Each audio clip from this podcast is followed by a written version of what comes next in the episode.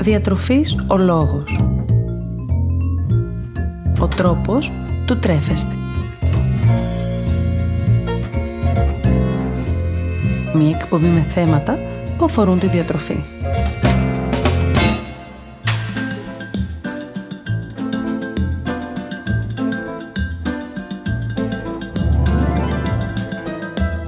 Καλησπέρα σας.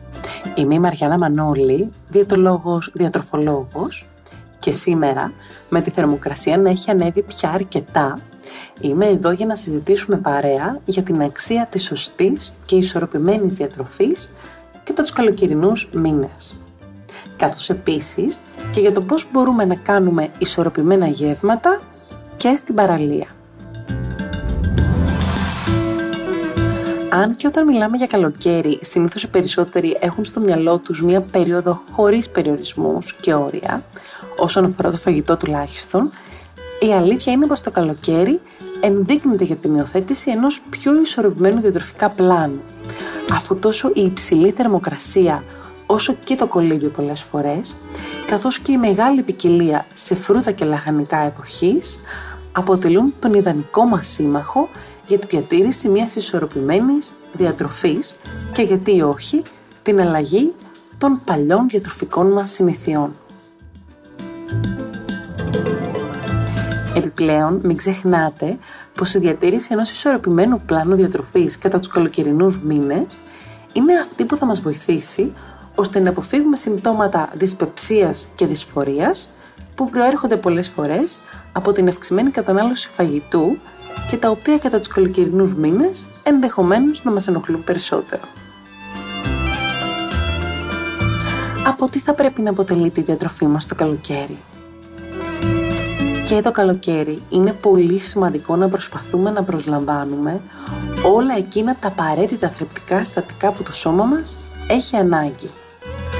Έτσι, θα πρέπει να δούμε ιδιαίτερη προσοχή τόσο στα μακροθρεπτικά συστατικά των τροφίμων, τα οποία μας δίνουν ενέργεια, δηλαδή τους υδατάνθρακες, τις πρωτεΐνες και τα λίπη, όσο και στα μικροθρεπτικά συστατικά των τροφίμων, δηλαδή στις βιταμίνες, τα νόργανα άλατα και φυσικά το νερό. Πάμε να δούμε λίγο πιο αναλυτικά την κάθε διατροφική ομάδα. Ας ξεκινήσουμε με τα μακροθρεπτικά συστατικά. Οι υδατάνθρακες θα πρέπει να αποτελούν όπως έχουμε αναφέρει και στο παρελθόν το 45 με 65% της συνολικής ημερήσιας ενεργειακής μας πρόσληψης.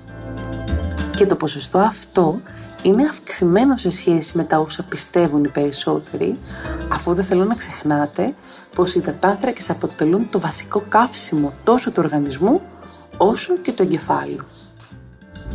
Οι ιδανικές πηγές πρόσληψης υδατανθράκων και τους καλοκαιρινούς μήνες αποτελούν τα σιδηρά ολικής άλεσης, το ρύζι, τα ζυμαρικά και η πατάτα, καθώς επίσης τα φρούτα, τα λαχανικά, το μέλι και φυσικά το γάλα και το γιαούρτι.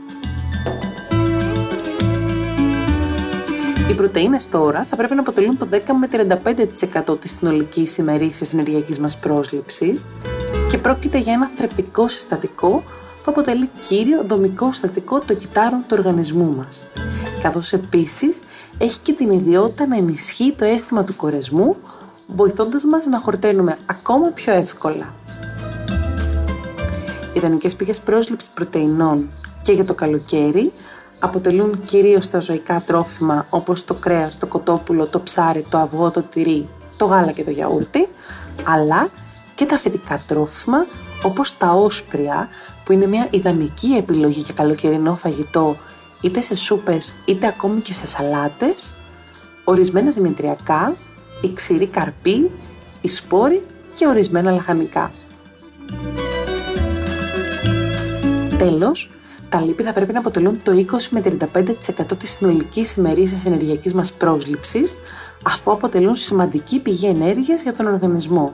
Ενώ παράλληλα, βοηθούν και στην αφομοίωση όλων των λιποδιαλυτών βιταμινών, δηλαδή της βιταμίνης Α, της βιταμίνης D, της βιταμίνης Ε και της βιταμίνης K. Οι ιδανικές πηγές πρόσληψης λίπους αποτελούν το ελαιόλαδο και τα έλαια γενικά, το βούτυρο ή η μαργαρίνη Καλό είναι όμως να τα περιορίζουμε όσο μπορούμε, ιδίως στους καλοκαιρινούς μήνες. Η ξηρή καρπή, και το βούτυρο που προέρχεται από αυτούς, όπως το ταχίνι και τα ζωικά τρόφιμα. Γενικώς κατά τους καλοκαιρινούς μήνες προτιμήστε να κάνετε πιο ελαφριά γεύματα που όμως θα είναι πλήρως ισορροπημένα διατροφικά. Στα μικροθρεπτικά συστατικά τώρα, νούμερο 1 είναι πάντοτε το νερό. Η καλή και ισορροπημένη δηλαδή ενυδάτωση του οργανισμού μας. Ειδικά το καλοκαίρι, όπου η θερμοκρασία του περιβάλλοντος είναι αυξημένη, με αποτέλεσμα και τη μεγαλύτερη απώλεια υγρών μέσω του υδρότα, προκειμένου το σώμα μας να διατηρήσει σταθερή τη θερμοκρασία του, οι ανάγκες μας για αναπλήρωση των χαμένων υγρών και συνεπώς για καλή ενυδάτωση του σώματός μας αυξάνονται. Το νερό αποτελεί πάντοτε το νούμερο ένα σύμμαχό μας για καλή ενυδάτωση. Με τα φρούτα και τα λαχανικά εποχής όμως, τα οποία εκφύσεως είναι και πιο αυξημένα σε νερό αυτή την περίοδο, να ενισχύουν την πρόσληψη αυτή, βοηθώντας μας να παραμένουμε ενυδατωμένοι παρά τις όποιες υψηλές θερμοκρασίες. Εξίσου πολύ σημαντικά μικροθρεπτικά συστατικά κατά τη διάρκεια του καλοκαιριού μας είναι και τα μέταλλα και οι βιταμίνες. Η ισορροπημένη πρόσληψη αντιοξυδοτικών συστατικών βοηθάει την επιδερμίδα μας ενάντια στις υπεριώδεις ακτινοβολίες του ήλιου. Το λικοπένιο που βρίσκεται στην ντομάτα, η βιταμίνη C που υπάρχει στις φράουλες και σε άλλα φρούτα, καθώς επίσης και τα καροτενοειδή, αποτελούν σημαντικές αντιοξυδοτικές ουσίες για τον οργανισμό μας που μπορούμε να βρούμε πολύ εύκολα σε φρούτα και λαχανικά. Προσθέστε λοιπόν στη διατροφή σας ποικιλία από φρούτα και λαχανικά, βάλτε χρώμα και γεύση. Μην ξεχνάτε να ενυδατώνεστε σωστά και να κάνετε όσο το δυνατό γίνεται ελαφριά και ισορροπημένα γεύματα.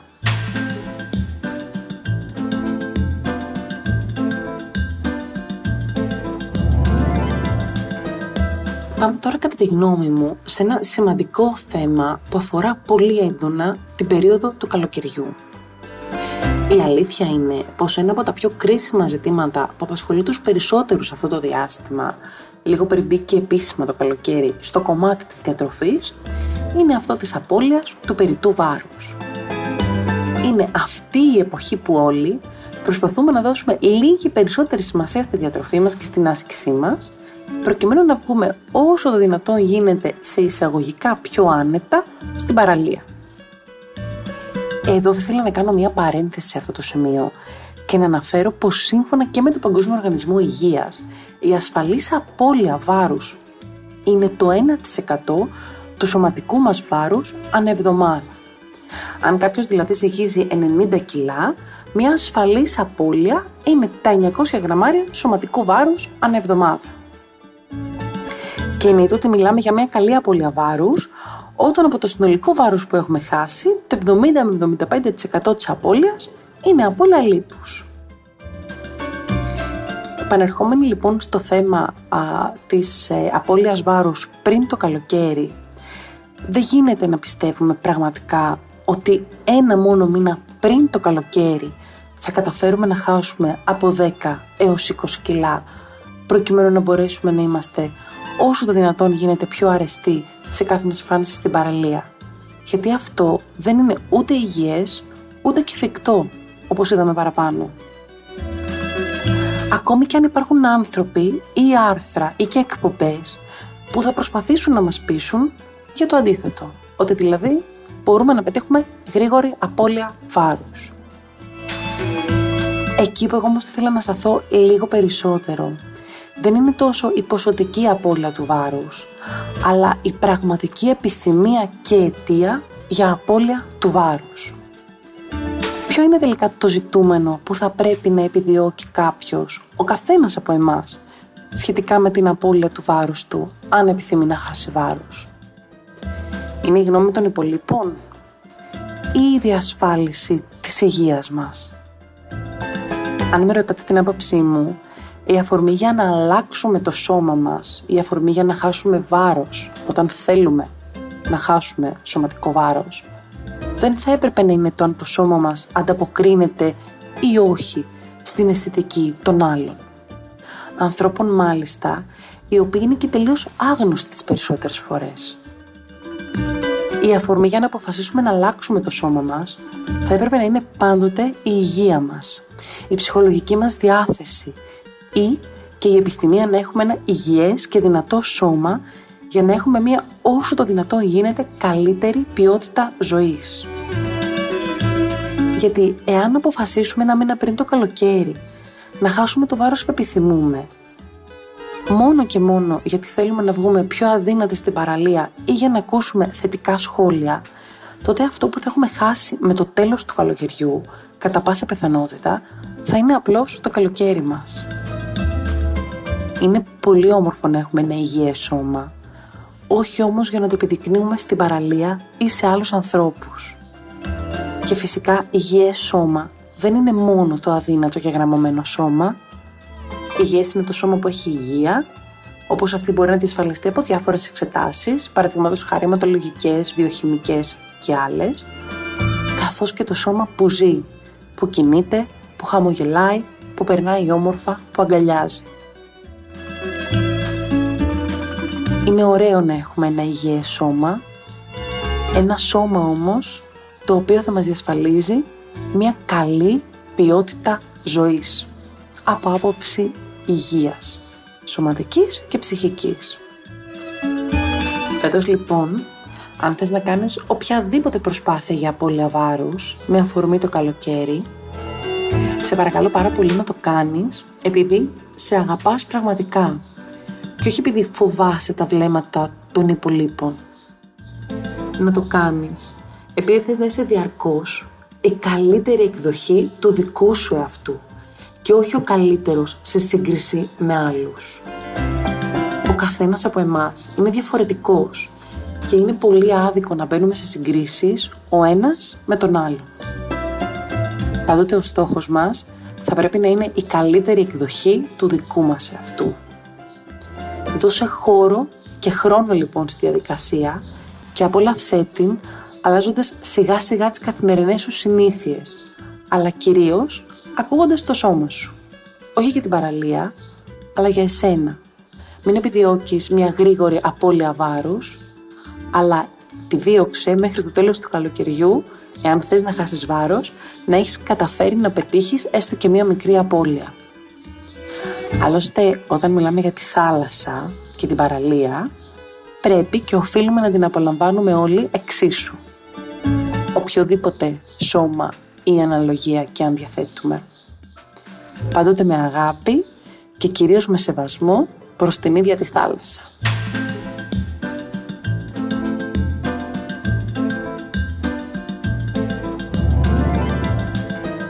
Η συμβουλή μου σήμερα για εσάς είναι ορισμένες διατροφικές οδηγίες, όπως αυτές που λέμε κάθε φορά, για ένα όσο το δυνατόν γίνεται πιο ισορροπημένο διατροφικά καλοκαίρι. Διατηρήστε και τους καλοκαιρινούς μήνες τη συχνότητα των γευμάτων σας, καταναλώνοντας κάτι κάθε 2 με 4 περίπου ώρες και μην παραλείπετε κανένα γεύμα.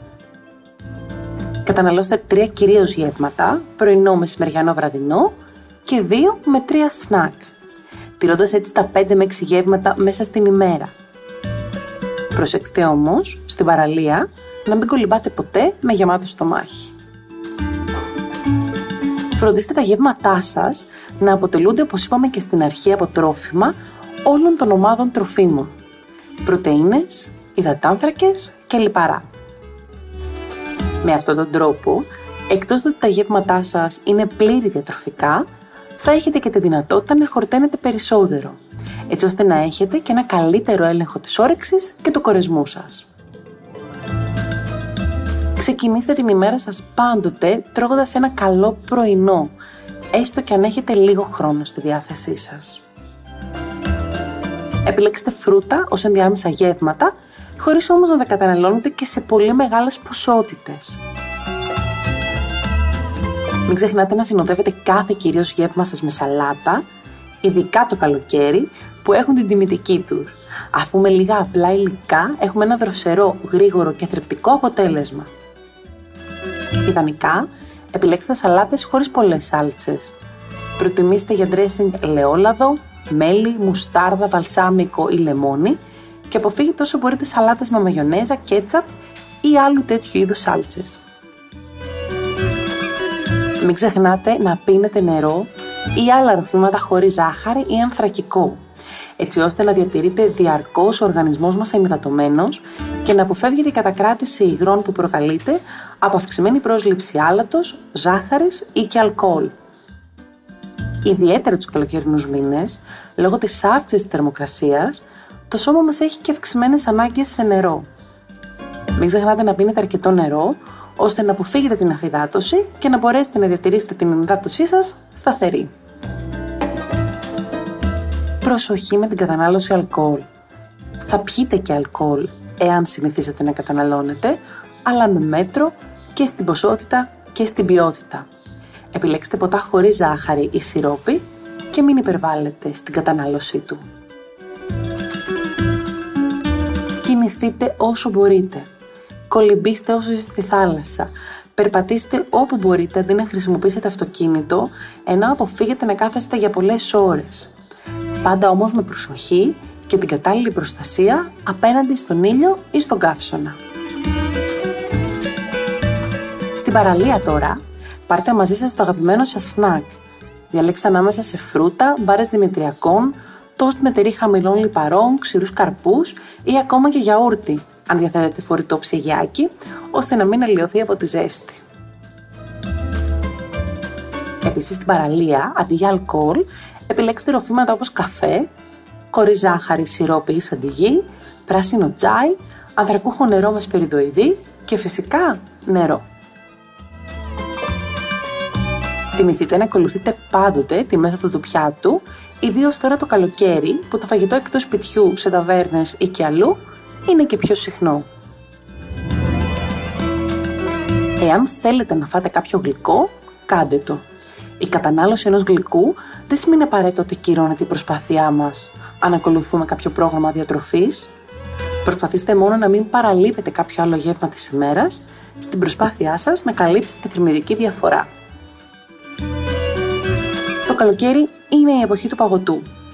Επιλέξτε παγωτά με χαμηλά λιπαρά εναντί άλλων με αυξημένες θερμίδες. Με αυτόν τον τρόπο μπορείτε να απολαύσετε το γλυκό σας χωρίς να έχετε προσλάβει πολλές επιπλέον θερμίδες. Τέλος να θυμάστε πως δεν πρέπει να στερήσετε τίποτε από όσο επιθυμείτε. Το κλειδί, όπως έχουμε πει και θα λέμε συνέχεια, βρίσκεται πάντοτε στην ποιότητα και στην ποσότητα. Δοκιμάστε τα φαγητά που σας αρέσουν, αλλά προσέξτε να μην κάνετε υπερβολές με τις ποσότητες που καταναλώνετε. Δεν θέλω να ξεχνάτε ποτέ πως όσα αναλύουμε μαζί είναι ενημερωτικού χαρακτήρα και φυσικά αν πάσχετε από κάποιο νόσημα, θα πρέπει πάντοτε να ακολουθείτε τις διατροφικές συστάσεις που αφορούν την πάθησή σας. Τέλος, ό,τι και αν κάνετε, νοσείτε ή όχι, μην ξεχνάτε να ζητάτε πάντοτε τη γνώμη ενός επιστήμονα υγείας, που γνωρίζει το ιατρικό σας ιστορικό και μπορεί να σας κατευθύνει ανάλογα με γνώμονα πάντοτε τις δικές σας ανάγκες σε συνδυασμό με την ιατρική γνώση. Για σήμερα, και με δεδομένο ότι η θερμοκρασία έχει αρχίσει να ανεβαίνει, αποφάσισα να μοιραστώ μαζί σας ορισμένες εύκολες συνταγές για σπιτικό παγωτό με λίγα και απλά υλικά. Το μόνο που πραγματικά χρειαζόμαστε είναι λίγα παγωμένα φρούτα και ένα μούλτι, ώστε να μπορέσουμε να το παρασκευάσουμε. Πάμε να δούμε ορισμένες ιδέες για σπιτικό παγωτό που μπορείτε να φτιάξετε σε λίγη ώρα και να απολαύσετε είτε σαν σνακ είτε όταν έχετε επιθυμία για κάτι γλυκό, με λίγες θερμίδες και καλή θρεπτική αξία. Για την πρώτη συνταγή θα χρειαστείτε απλώς μία μπανάνα και λίγη μαύρη σοκολάτα. Παίρνουμε μία μπανάνα και αφού την ξεφλουδίσουμε, την κόβουμε σε ροδέλες. Βάζουμε τις ροδέλες της μπανάνας μέσα σε ένα σακουλάκι τροφίμων και τοποθετούμε στην κατάψυξη για 2 με 3 ώρες. Έπειτα παίρνουμε τις κατεψυγμένες ροδέλες μπανάνας και τις βάζουμε σε ένα μίξερ μαζί με λίγο νερό και χτυπάμε καλά. Θα έχουμε σαν αποτέλεσμα ένα ωραίο και κρεμόδες παγωμένο μείγμα. Τοποθετούμε το μείγμα σε ένα μπολάκι και ρίχνουμε από πάνω σταγόνες μαύρης σοκολάτας ή μαύρη σοκολάτα σε κομματάκια. Έτοιμο το παγωτό μας. Η δεύτερη συνταγή είναι παρόμοια με την προηγούμενη, μόνο που αντί για παγωτό μπορούμε να φτιάξουμε μια δροσιστική και χωρίς ζάχαρη γρανίτα. Παίρνουμε φράουλες η φρούτα του δάσους ή οποιοδήποτε φρούτο της επιλογής μας μας αρέσει και το τοποθετούμε ομοίως στην κατάψυξη για 2 με 3 ώρες. Εναλλακτικά μπορούμε βέβαια να αγοράσουμε και έτοιμα κατεψυγμένα φρούτα. Αφού περάσει το κατάλληλο χρονικό διάστημα των 2 με 3 ωρών, τοποθετούμε τα φρούτα σε ένα μίξερ μαζί με νερό και λίγο μέλι και χτυπάμε καλά μέχρι να πάρουμε και πάλι ένα ωραίο και γρανιτένιο μείγμα. Σερβίρουμε σε ποτήρι ή μπολάκι και καταναλώνουμε με καλαμάκι ή κουτάλι. Τέλος, η τρίτη συνταγή είναι μία παραλλαγή της πρώτης, κυρίως ως προς το σερβίρισμα. Αφού λοιπόν κόψουμε, καταψύξουμε και χτυπήσουμε καλά την μπανάνα, παίρνουμε μπισκότα τύπου digestive, χωρίς ζάχαρη και τοποθετούμε πάνω σε αυτά το μείγμα της μπανάνας που έχουμε φτιάξει.